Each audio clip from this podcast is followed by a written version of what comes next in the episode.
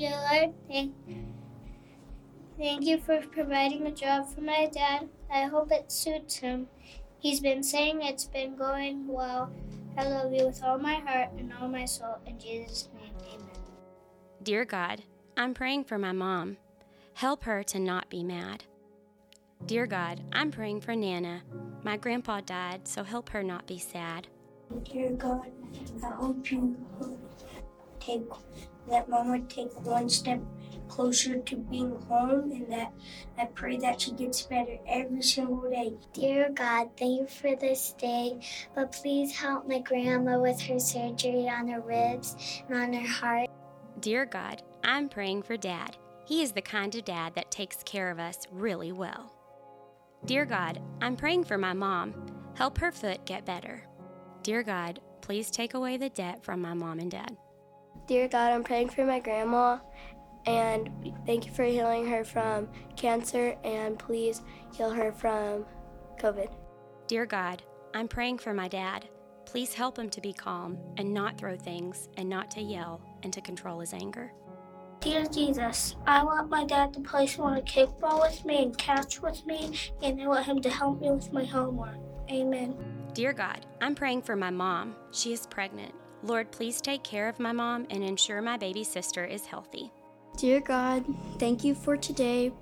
Please help my nanny with her sickness. Dear God, I pray for my mom that she doesn't get too overwhelmed with renovating our house and that we get to move in soon and that um, it all goes well. Amen. Dear God, I'm praying for my mom and dad to have good kids.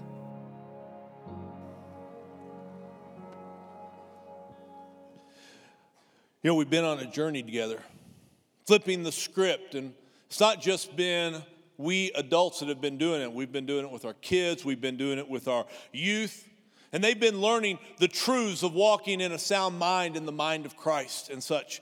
They've been learning to replace lies with truth, and they're actually practicing obedience. So that was just a sampling of all the prayers that they prayed during the season because they learned the truth that we give all our worries and cares to God, for He cares for you. We as a church are about many things, but one thing we're about is this we're going to raise up the next generation. There are warriors rising up among us. I, I don't know what generation is going to see Jesus return. But there's going to be a generation, we'll talk about it next week, that's going to fulfill the gospel, that the gospel of the kingdom are going to go to all the nations of the earth, all the peoples, and then the end is going to come. And maybe we are helping raise up that generation.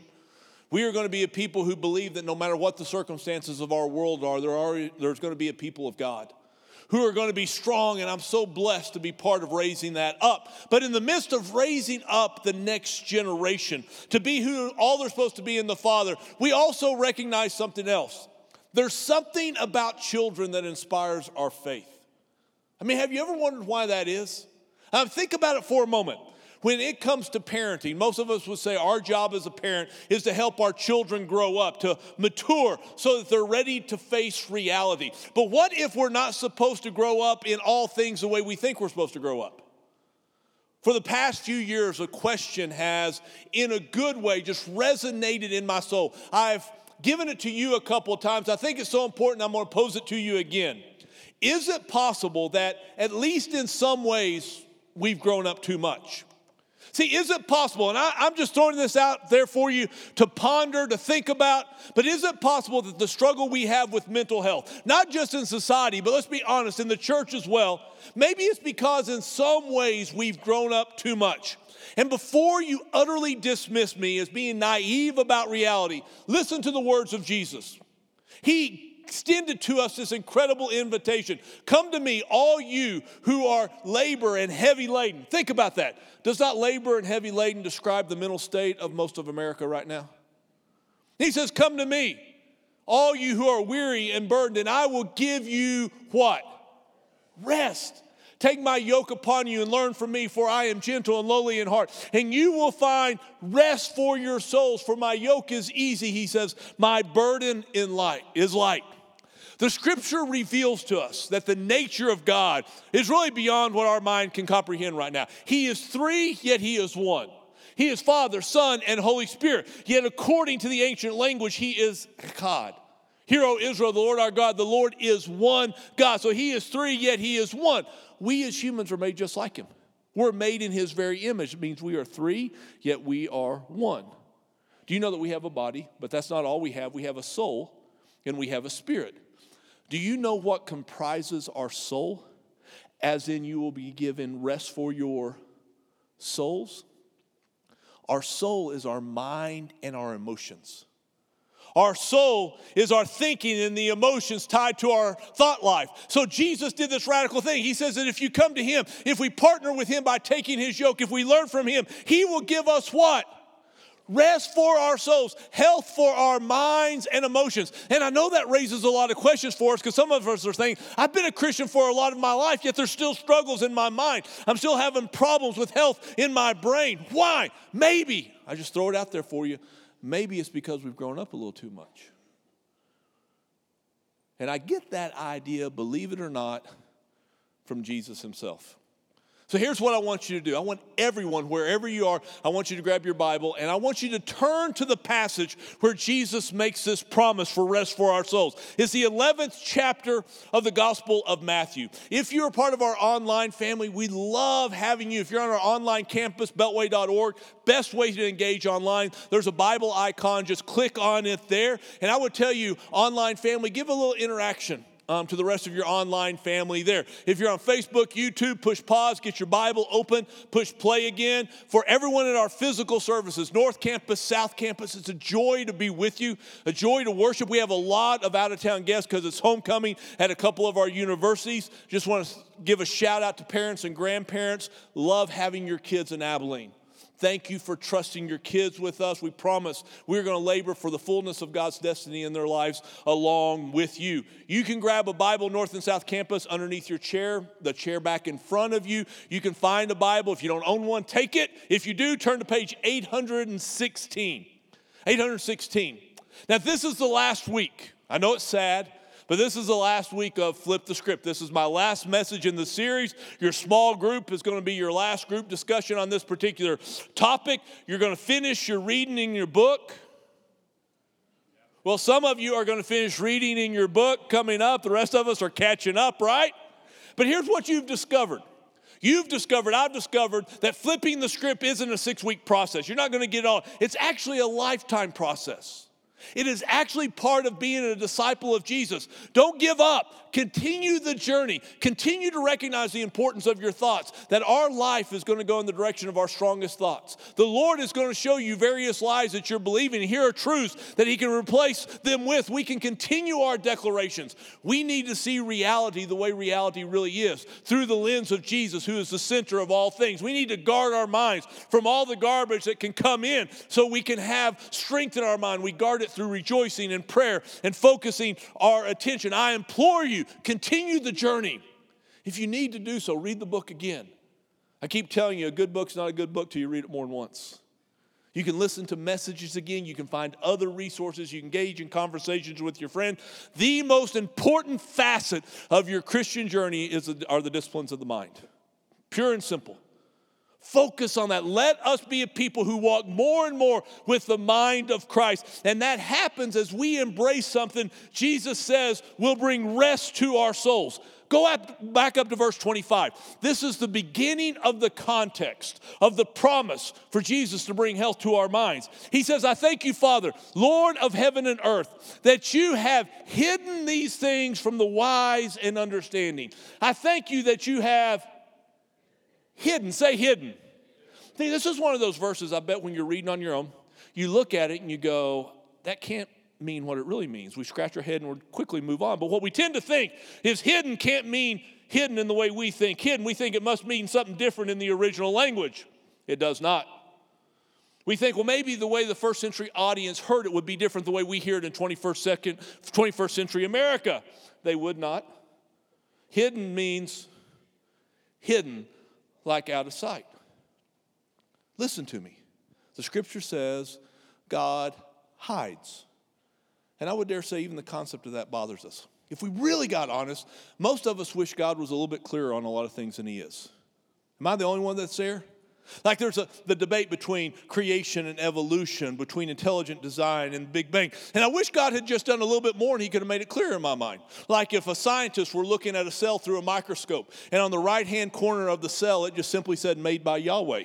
Boom! That would be clear, right? But that's not what God has chosen to do. I thank you, Father, Lord of heaven and earth, that you have hidden these things from the wise and learned. See, our God, who promises rest for our souls, hides. There's a reason he hides. And in the reason for his hiding is a condition that brings rest for our souls. I um, now have five grandkids. One I will meet in heaven, four romp around our world in Abilene. And as I do things with um, my grandkids, one I find out I'm old. Like we had my grandkids over on Friday night, and I asked what time they put them to bed, and I was like, my bedtime's earlier than their bedtime and such. But that's what my wife. She stays up late. She took care of them. Um, we had a great time, but it's reminded me of when my guys were little. When my son was a preschooler, he was active and energetic, full of life and all that stuff. But with all the energy of a young boy he had, there was one thing that could make him just sit and focus. There were these books called Where's Waldo. Have you heard of Where's Waldo? It is awesome because it's that dude that has the red and white striped shirt and he has red and white hat, and they create this scenario with all this activity in it. And they hide Waldo in there, and he could look for like, it started with like 15 and then 30 minutes and 45 minutes. My wife and I loved Waldo. I mean, we would have supported Waldo making thousands of books just for the energy that it took from our kid and gave us a little break in life. In fact, for a season, I had this idea that we could play real life Waldo. And so I tell my son, hey, I want you to be Waldo and I want you to go hide. And I will come and find you. We old timers called that hide and seek. It's a simple thing. Now, I will confess, on occasion, during like a big ball game, I would suggest we play real life Waldo, and he hid so well, I couldn't find him. Almost as if I didn't look, right? Yeah, don't look at me like that in judgment. Y'all did the same thing. Some of you are young parents right now, and you're thinking, I have not thought of that. See, I gave you another tool in your parenting tool belt. You're welcome. Yeah, now eventually they catch on because he would start asking, Hey, you to look for me if I go hide? And then you have to like look for them. But you know what I discovered? Kids don't like to hide, kids like to be found. More than they like to be found, they like to be sought after.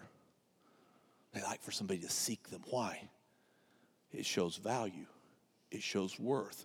When you will go above and beyond the norm to find that which is hidden, it speaks of the value you have for that which is hidden. And it's not just with kids. The level we're willing to seek that which is hidden, that which doesn't come in the obvious, demonstrates how valuable we think someone or something is. And we see it all over the scripture. God believes He is so valuable.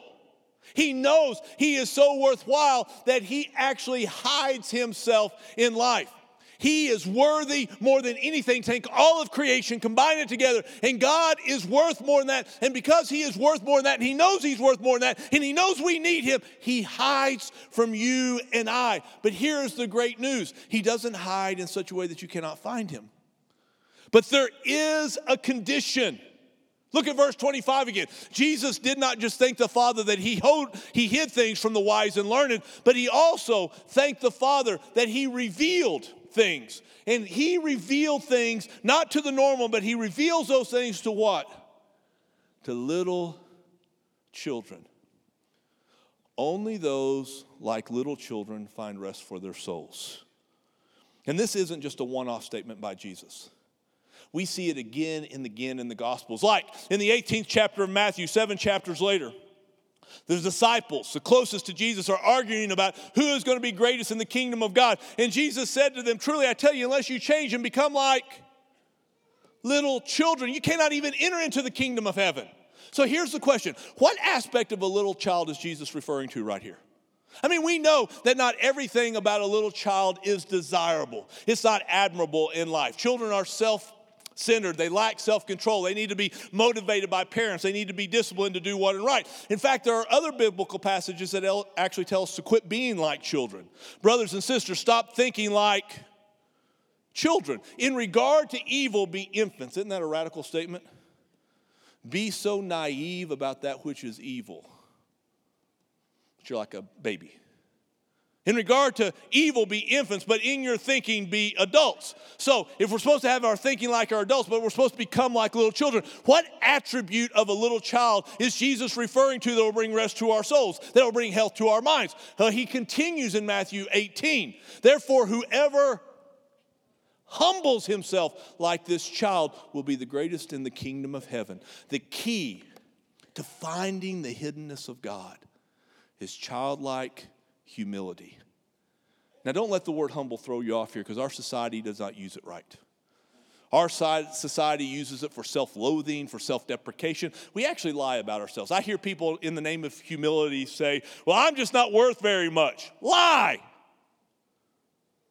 You're worth the price of God's Son. There is nothing on planet Earth more valuable than you. Not a greater price has ever been paid for anything than what was paid for you.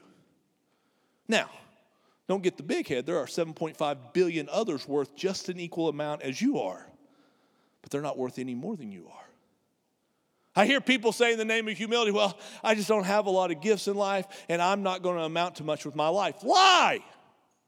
The scripture says that when we become children of God, He puts His Spirit inside of us and He has appointed and destined us to bear great fruit. That we were brought onto planet Earth for such a season as this. Humility isn't thinking less of ourselves than God thinks about us, it is not lying about ourselves, it's not self deprecation, it is not self loathing. Childlike humility says, I need God so much that I'm willing to seek Him with everything I have. That's what little children do. We have a lot of kids around Beltway Park. I mean, it, it is amazing who we have. We have six services. Starts on Plus Thursday. We have five services on Sunday over two locations, and there are thousands of kids that are among us. I'm in the foyer all the time, and what I've discovered is this: sometimes children get lost. They get separated from those in charge of them uh, in the foyer. Now, I will be very honest with you. Of all the children I found, and it's been more than I can count in 23 years on my fingers and my toes and I see them distraught and such. Never have they been lost by our wonderful children serve team.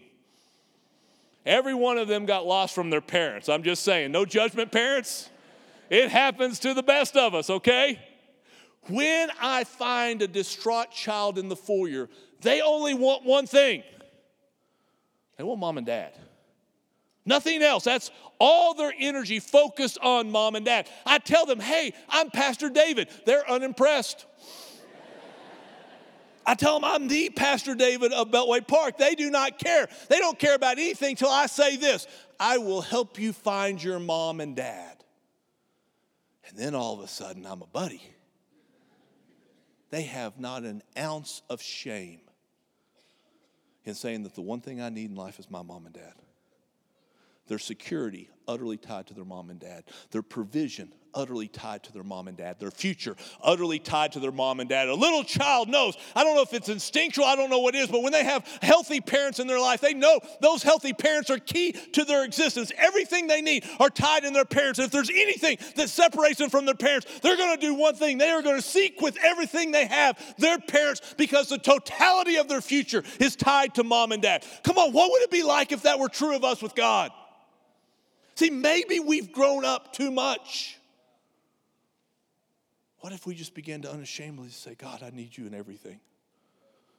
Every facet of life. See, some of us have this idea that there's stuff in life I'm supposed to take care of, and the really big stuff, I'll take that to God. Did you notice in the video the prayers of our little children? They took everything to Him, the smallest of things almost as if that's what you're supposed to do, almost if the scripture says, do not be anxious about anything, but in everything, by prayer and petition, make your request known to God. And the peace of God, which transcends all understanding, will guard your hearts and your minds in Christ Jesus. And maybe somewhere along the way, we started grabbing on more and more of life and thinking more and more of life was up to us. And as we grabbed on more and more of life, it started messing with our head Started taking away the rest in our souls. I mean, come on, if it's true of a little child with their parents, how much truer is it of God that we need Him in life? See, God is worth everything we have, and He will not be found with casual, half hearted pursuit. One of the most popular verses in all the Bible. It's a great verse. I hope you memorize it and I hope you speak declarations over your life with this verse. For I know the plans I have for you, declares the Lord. Plans to prosper you and not to harm you, plans to give you a hope in the future. I have declarations in my life. It is my belief. I declare that God has plans for my future that are great and they are good, and nothing is going to rob me of those things. But there is a condition tied to that verse. Did you know that? The condition that you need to make part of your declaration is this you will seek me and find me when? Somebody say when? When you seek me with all your heart. Is it possible that some of us are frustrated that the plans of God to prosper us, to give us a hope and future, aren't coming about the way we thought? And maybe it's because we've not enacted the when. We've grown up a little bit too much, and we've not sought Him with all of our hearts. Little side note here. We have at Beltway Park a series of three classes called the Growth Track. You know what it's about? Growth Track are simply tools to help you find, help you have abilities to seek God in a better way. Three classes, you don't have to take them in order. The third class we call freedom. It's our freedom encounter. We actually designed purposely right at the end to flip the script. We are going to have freedom encounter weekend. It is next Friday evening, it's next Saturday morning. You say, What's freedom about? Freedom is looking at tools that will help us overcome life's greatest problems. Many of the issues we face in moving forward in life actually have to do with our past. Like, probably most of you have been to some kid's birthday party, grandkid's birthday party, where they had those blow up things, right? We do all that today. Not in my day, by the way. We didn't have cool stuff like that when I was a kid. Like, if you got a birthday cake and ice cream, big time party, right? Now you got to have blow ups and stuff like that, which is awesome. And they have one where there's a race and you tie a bungee cord to you and you take off running as fast as you can. The person who can take this thing and put it out there the furthest, furthest they win. But many of us, our, our lives are like that bungee cord. We're running forward, we think we're going forward, and then something grabs us and snatches us back hard. We've not broken free from the things that keep us from moving forward in the Lord. And what we do at Freedom Encounter Weekend, we have times not just of teaching, we learn tools, but we also have times of encounter. Every one of you, I can't challenge you enough. One of the best investments of your time you say, I, don't have the time. Well, maybe we're missing out on the plans and purposes of God, the great ones for our lives, because we just don't make the time to really seek after Him. Next Friday night, Saturday morning will be a great investment of your time. It's free of charge to you. Doesn't matter if you've done anything else in the growth track. Just go to beltway.org. Um, you're going to see a link there. Click it, register. We have ministry for your kids. We're going to continue to help your kids learn the same truths of freedom during that thing. What's going to happen is the truths of flip the script and other truths are going to go deeper and they are going to go wider in life. We seen it again and again. Childlike humility will take our time and we'll use it to seek after the one who alone is worthy of our time and attention. Childlike humility admits I need God so much that I'll seek Him with everything, but that's not all. Childlike humility trusts dad more than myself. When I was growing up, like every child, my parents would make me obey things that I didn't understand. That, that, that's just part of parenting. We get that. Like one of the worst things that happened to my early education when I, was I learned that my granddad only had a sixth grade education. And he seemed to do pretty well in life. Now, I found out later on in life, he said he wished he had a lot more education, but I didn't know that like a third grader. I know granddad just had sixth grade. So I set my sights on finishing school early. Sixth grade, baby, I was done. And my parents said that ain't gonna happen. I go, why? I remember when my dad would have me do chores and he would use this word responsibility over and over again. Responsibility, responsibility. And then, I don't know if your parents did this, but when we did our chores, if my dad didn't like the level that we did our chores at, then you got to do them again. And you got to keep doing the chores until you got them to the level that he wanted them to be at. And he would mumble this word excellence all the time be people of excellence. McQueens have excellence, et cetera, et cetera. And I didn't understand responsibility. I didn't understand excellence. And my mom, my mom was real focused on our friends. She wanted to know who we were hanging out with, what kind of family they came from, what kind of people they were, etc. And I didn't get it. I, I, I didn't understand. And when I asked questions about the things they had me obey, They would try to explain it, but I really couldn't get it. And then they would look at me and say, One day you'll understand. You know what? I did. I understood that some education would help life get easier. And again, I heard my granddad actually tell me that. I, I learned the value of responsibility. I learned the value of excellence. And I learned the truth about friendships that bad company corrupts good morals. It's in the scripture. But that also means good company. A play, person who has wise counsel is going to find things in life. But isn't it interesting that as a child, you don't understand and then obey? You obey and then you understand. That is a kingdom principle, and it's one that we struggle with the most. Obedience unlocks understanding. See that? Let's be honest. That's not what we want. What we want is when God tells me to do something, what I want God to do is not just tell me what to do. I want Him to give me an expose on why I need to do that. And then I want Him to lay out for me what He is going to do in response to my obedience over the course of, say, the next six months or maybe the next year, or maybe the next five years. And once God tells me all the things He's going to do res- as a result of my obedience in the next five years, then I can assess whether I want to obey Him or not. But that's not the way of a little child. Think of the early apostles. After Jesus was resurrection, 40 days he spent talking to them about the kingdom of heaven. On day 40, he's in Jerusalem and he looked at them and said, I'm about to leave. And I don't think they ever knew he was just going to pop straight up in the air. But he said, I am going to leave. Here's what I want you to do I want you to wait on, in Jerusalem until you receive power on high. He's taken up into the air. That's it. Now, if they did what we do, they would have done something like this. You know, he didn't tell us how long we had to wait. How long do you think we're going to have to wait? I mean, he says we're going to get power. What does it look like when power from on high comes upon you? What do you think life's going to look like in six months' time? He didn't tell us what life's going to look like in six months or nine months. And we're supposed to wait here for who knows how long, for who knows what to happen, to have results we have no idea what they're going to be. And most of us would have thought, well, I have a house not in Jerusalem, but I have a house up in the Galilee. I bet I could go to my house in the Galilee, be with my family, and I could just wait there. And others of us would have said, Well, I, I, don't really understand what he's talking about. I don't completely get it. Until I completely get it, I'm not obeying. And if they had taken that attitude, they would have missed out on the move of God that launched the revolution of the world. Obedience unlocks understanding. Let's just be really honest here. Some of the things God calls us to obey don't make sense on the front end. Let me give you a few. I, I could give you dozens, by the way. The Lord Himself said, It is more blessed to give than to receive. We read that in church, we get our spiritual eyes on, we go, Yeah, inside we go, uh uh. Because we're Americans, we like to get. That makes no sense until you actually begin to do it. I'll get even more difficult. Do everything. Do how many things? Everything. We're going to start mumbling on this one right here. Without complaining or arguing give thanks in all circumstances, for this is God's will for you in Christ Jesus. Everything without complaining, thanks in all circumstances. Those two verses, about as un American as you can get, right? And they make no sense whatsoever. By the way, if you want to write these down, you can just put in the margin of your notes that includes social media. yeah, some of you say, it's time to go home. No, it's really not. Because if you start doing this, you're going to discover something. When you do it, you obey it, unlocks an understanding. There's a freedom that comes to your mind. There's a freedom that comes to your heart. Hear me. If you try to understand your way to obedience, you'll never get there.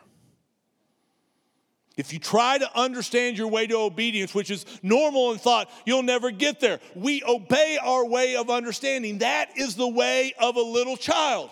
He said, How can a little child know that? Because a little child knows that their future, their security, their health, their provision, everything's tied to mom and dad. They know mom and dad are for them. They know mom and dad have their best interests at heart. They know mom and dad are going to take care of them. Now, do they require discipline? Absolutely. Do they require a little conjuring and help? Absolutely. But deep down, they know mom and dad have their best interest in mind. So, because of the heart of their mom and dad for them, they obey. Question Is God for you? Don't just answer that at a church level. I mean, really deep down, does He really have plans for your future? Not destructive. I have a hope in a future for you. Is He so for us that we can trust Him enough to obey Him when we don't get the end result? And I know some of you are probably asking the great question how do I know that God is for me? He who did not spare his own son. Remember those communion elements we took earlier? The body and the blood of Jesus? He who did not spare his own son, but willingly gave him for us all, how will he not also, along with Jesus, graciously give us all things that we need in life? Do you wonder if God's up in heaven sometimes going, How much do I have to show you before you trust me? How much more do I have to do?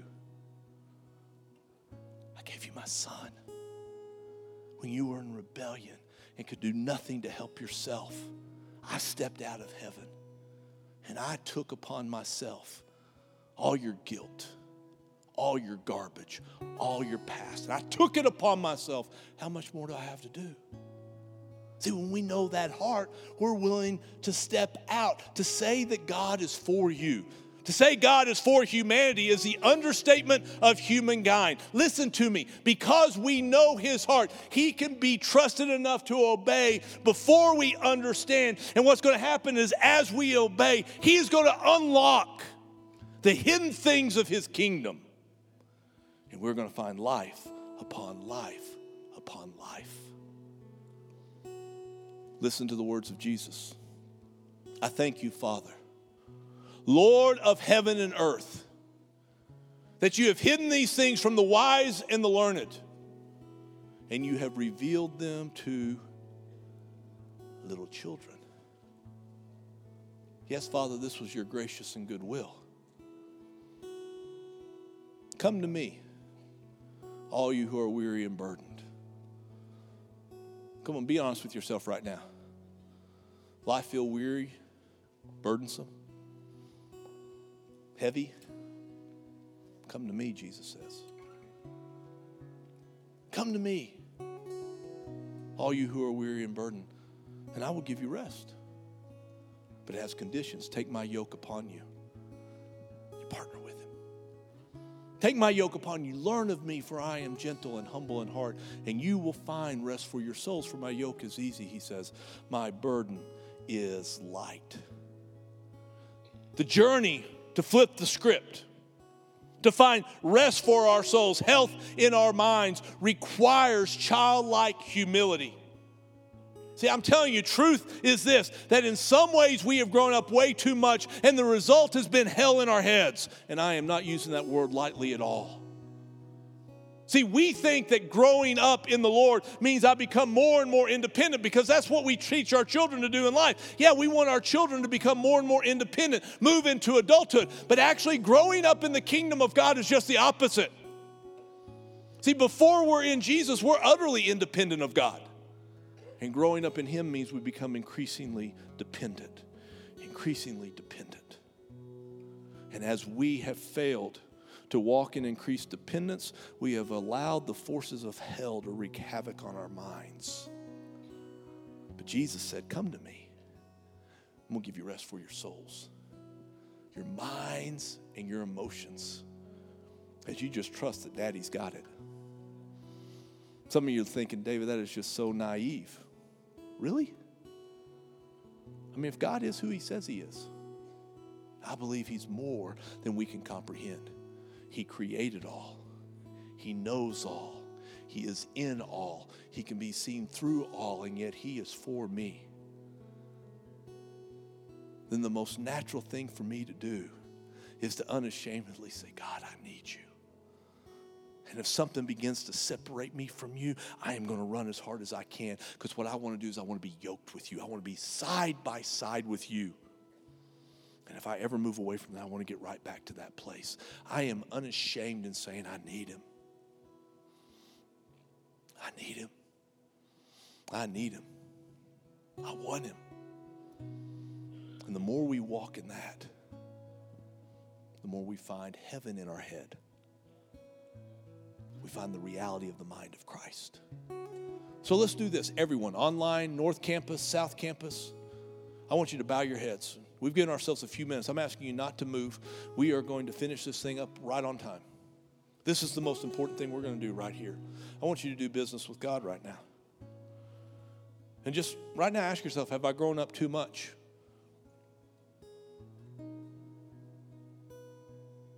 Are there parts of life that I'm just doing on my own? What would it be like in our day to day life, in our relationship with God, to be like a three year old? A little child, that dependent, that interactive, that trusting of mom and dad. I watch my three year old grandkids, they don't worry about a whole lot in life. They know mom and dad got it.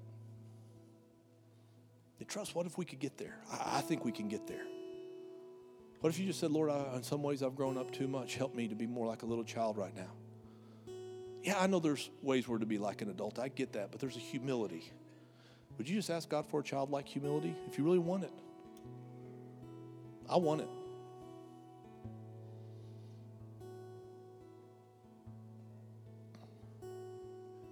Maybe you want grace to seek Him more than you ever have in life. I do. It may, it may be a commitment you're making the Lord right now. I'm going to do that Freedom Encounter weekend next weekend. That's a step I'm going to take. Maybe there's other things that God wants you to do, but you say, God, I, I, I need grace. I need to seek you more than I ever have. You're not going to do it perfectly. Just take a step forward. Say, God, I want to seek you more than I ever have. I want to turn off the TV. I want to turn off the social media. I want to use some of the tools that I've learned during this season. I just want to seek after you more. I want to worship you a little more. I want to pray some more. I want to read your word more. I want to interact and have godly conversations. I, I just want to learn more of you. I want to learn of you because that's what brings rest to our soul. I need grace, God, to seek you. If you with integrity say, God, I want to seek you more than I ever have in life, why don't you just put your hand up right now and say, God, I want that. Come on, don't hesitate. Just put it up. Yeah, you can put those down. If you want grace to obey like a little child, this is the tough one for me. I'm, gonna, I'm not going to lie to you. I want to understand and understand all the implications before I obey. It's not the way of a little child. I want to obey so I can understand. And I need grace to obey. So I'm going to tell you this right now. I'm asking God to obey even when I don't understand. I'm going to put my hand up. And if you want to join me, throw your hand up right now. God, I need grace to obey you even when I don't understand. When I'm outside my comfort zone, I want to be in that place, Lord God. Yeah, you can put your hand down. Before I go, I would be amiss. I think there's people here who have never given their lives over as a follower of Jesus. Because the thought has been, I need to do certain things, get certain things together before I come to church. I don't want you to come to church, I want you to come to Jesus. Don't get your act together because you can't get your act together before Jesus. Jesus gets your act together. Really, it's an exchange of life. You give Jesus your life to follow him, he gives you his life. You give him your unrighteousness, he gives you his righteousness. You give him your garbage, he gives you his joy. You give him your hell, he gives you his heaven. It's just an utter exchange, but it, it's a big exchange. And what you're saying is this Jesus, I, I know this. I know I'm a sinner and I'm apart from you, and I cannot do enough good things to be right with you. It is an impossibility. I confess to you that I have an inability to be right with God, but you have made a way for me to be right, and I accept that way. I say yes to for your forgiveness. I say yes to your life, and I give you my life to be your follower. You want to take that step this morning. Online, North Campus, South Campus, I care not. You do this right now without hesitation. Throw your hand up and say, Jesus, I need to become your follower today. Put them up right now. Come on. People all over here. Amen. I mean, you keep them up for a second. Say, Jesus, I am yours. There's awesome to see. Awesome to see.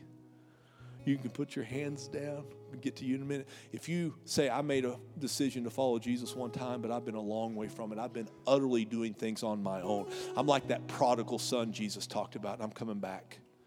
And I'm saying, Jesus, I need to come back home. I need to follow you. And I'm saying to you once again, I give my life to you in a fresh way. I'm a prodigal that has come home, and I will from this day forward follow you. If that describes you, put your hand up right now and say, Jesus, I'm home.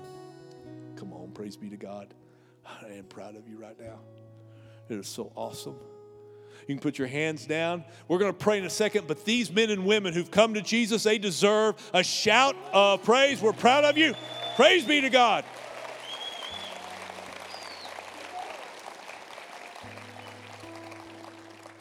So, Father, I pray over us that we'll just walk in the humility that you alone can give. We want to trust you, Lord. We do. We don't mean to, but we tend to keep walking in this place of independence. And I'm asking, Lord God, that you would give us a grace to follow you. Give us childlike humility. Impart it to us. Man, give us grace, Father, to seek. Give us grace, Father, to obey. We ask in Jesus' name. Amen.